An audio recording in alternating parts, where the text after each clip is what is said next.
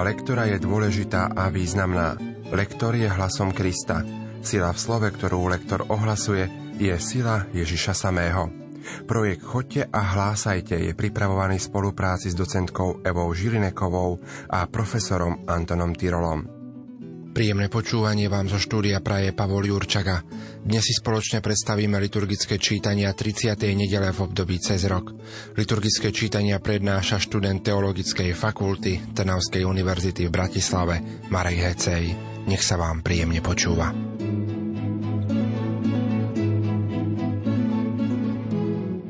Úryvok zo Sierachovcovej knihy obracia našu pozornosť na modlitbu ako na bohoslužobný úkon, presnejšie na modlitbu siroty a vdovy. Spomedzi všetkých kultových úkonov človeka veľmi charakteristickým je práve modlitba utláčaných sirvot a vdov, pretože majú iba Boha ako svojho jediného zástancu. Ich modlitba má pred Bohom určité prioritné postavenie. Modlitba pokorného sa približuje až k oblakom – tento výraz treba chápať v zmysle oblaku ako obrazného miesta Božej prítomnosti v súlade so starozákonnou terminológiou. V tomto zmysle vyznieva aj text našej chrámovej piesne. Tu skrúšený zvuk našej vrelej vďaky nech prejde oblaky. Čítanie z knihy Sirachovho syna Pán je sudca a pred ním sláva osoby nič neznamená nedáva prednosť nikomu pred chudobným, vypočuje modlitbu ukrivdeného. Neopovrhne prozbami siroty ani vdovou, keď vylieva svoj bôľ. Kto sa korí Bohu, bude láskavo prijatý a jeho prozba vystúpi k oblakom. Modlitba pokorného prenikne oblaky a nebude spokojná, kým ta nedôjde nevzdiali sa, kým najvyšší nezhliadne a spravodlivý sudca nevynesie rozsudok. Počuli sme Božie slovo. Slovo má docentka Eva Žilineková. Zvláštne písaný tento úryvok je do dvoch riadkov.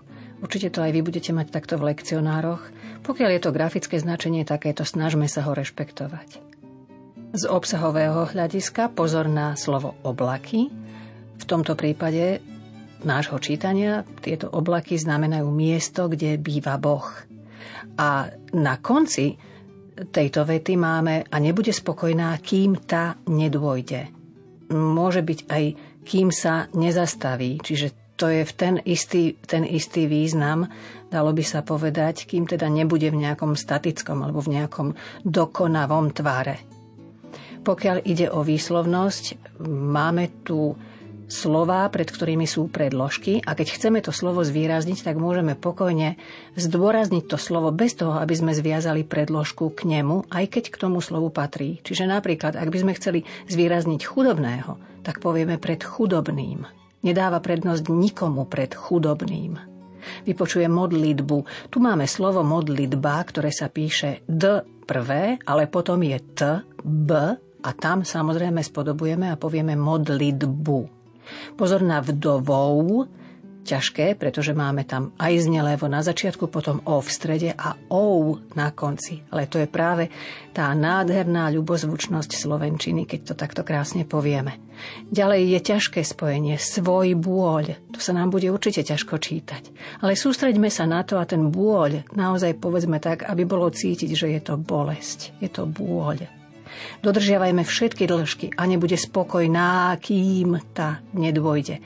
Veľmi často lektorom robí problémy práve to, keď sa spájajú slabiky, kde sú na samohláskach dĺžky. Neponáhľajme sa. Poďme v pokoji, pekne, zrozumiteľne, veď slúžime nášmu Bohu.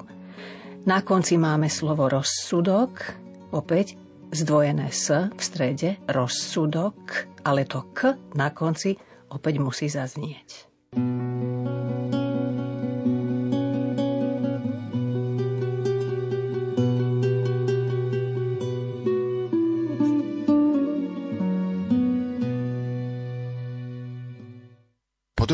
Prvé čítanie aj žalm, ktorý bezprostredne nasleduje, sústreďuje našu mysel na vzťah Bohu. Pán je záchranca spravodlivých, preto sa pokorní môžu tešiť a radovať. V druhej časti žalmu ešte raz potvrdzuje, že pán sa odvracia od tých, čo robia zlo, ale spravodlivých a skrúšených srdcom pán vypočuje a zachráni. Teda aj prvé čítanie, aj Žalm 34 potvrdzujú, že Božia vôľa a spravodlivosť človeka sa navzájom pralínajú. Navzájom si zodpovedajú, to je pre človeka vyznačenie a prameň veľkej útechy. Božiak zavolal a pán ho vyslyšal. Pána chcem velebiť v každom čase. Moje ústa budú ho vždy chváliť. V pánovi sa bude chváliť moja duša, nechže to počujú pokorní a nech sa tešia. Tvár pánova sa odvracia od tých, čo robia zlo a vyhľadzuje ich pamiatku zo zeme. Spravodliví volali a pán ich vyslyšal a vyslobodil ich zo všetkých tiesní. Pán je pri tých, čo majú srdce skrúšené a zachraňuje zlomených na duchu. Pán vykúpi duše svojich služobníkov. Nebudú potrestaní tí, čo v Neho dúfajú. Na 30. nedelu aktuálneho cyklu C je vybratý dojímavý rekapitulačný úrivok z Pavlovho druhého listu Timotejovi. Pavol v ňom obracia svoj zrak na svoju minulosť a niekoľkými výrazmi vyjadruje celú svoju minulosť, pričom používa športový a vojenský slovník.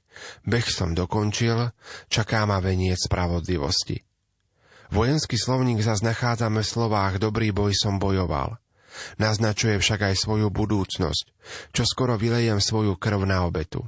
Tu Pavol naráža zrejme na pohanské, kultové praktiky, pri ktorých sa vylieval nejaký nápoj alebo olej na obetu božstvám. Pavol však hovorí o vyliati svojej vlastnej krvi, čo znamená najvyššiu obetu zo strany človeka. Pavlovi bola skutočne aj daná milosť mučeníctva. Čítanie z druhého listu svätého Apoštola Pavla Timotejovi Milovaný, ja mám vyliať svoju krv na obetu. Nastáva čas môjho odchodu. Dobrý boj som bojoval, beh som dokončil, vieru som zachoval. Už mám pripravený veniec spravodlivosti, ktorý mi v onen deň dá pán, spravodlivý sudca, a nie len mne, ale aj všetkým, čo milujú jeho príchod. Keď som sa prvý raz bránil, nebol pri mne nik, Všetci ma opustili. Nech sa im to nepočíta. Ale pán stál pri mne a posilňoval ma, aby sa cezo mňa naplnilo ohlasovanie a aby ho počuli všetky národy a bol som vyslobodený z tlamy leva. Pán ma vyslobodí zo všetkého zla a zachráni ma pre svoje nebeské kráľovstvo. Jemu sláva na veky vekov. Amen. Počuli sme Božie slovo. Slovo má docentka Eva Žilineková. Máme pred sebou nádherný úryvok z listu svätého Apoštola Pavla. Čo je potrebné vyzdvihnúť na interpretácii Marekovej, je to, že prečítal tie dve časti z listu svätého Apoštola Pavla.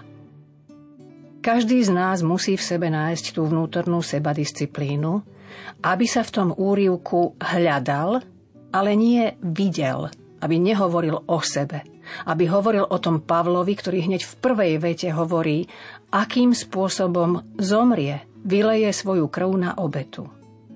A to veniec spravodlivosti, že má on, Pavol, veniec spravodlivosti, to je jasný symbol. Na pretekoch víťaz dostáva Vavrínový veniec. A tu je veniec symbolom väčšnej odmeny. Opäť sa nám opakujú tie slová, ktoré sú jednoslabičné a majú dĺžku, ale pán stál pri mne. Na toto velikánsky pozor. Na konci tohto odseku máme a bol som vyslobodený z tlamy leva, aby nám nezaznelo z jamy leva. A posledná veta, Opäť môžeme odsadiť predložku od slova, ku ktorému sa viaže. Pán ma vyslobodí zo všetkého zla a zachráni ma pre svoje nebeské kráľovstvo. V tomto prípade sú všetky tri slová rovnocenné, aby sme nezvýraznili len jedno, ale všetky tri.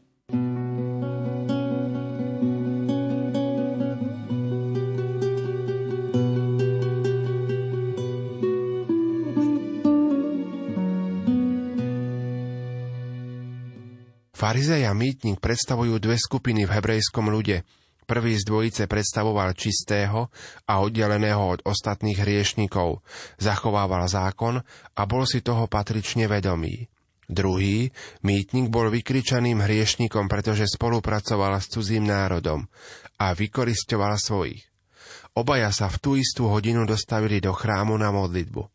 Samolúby farizej sa vlastne ani nemodlí, ale hovorí sám k sebe. Jeho modlitba nepreniká k Bohu. Zdá sa, že ďakuje Bohu, ale v skutočnosti hovorí sám k sebe a chváli sa, aký je on dobrý. A ešte aj pred Bohom pohrda druhými.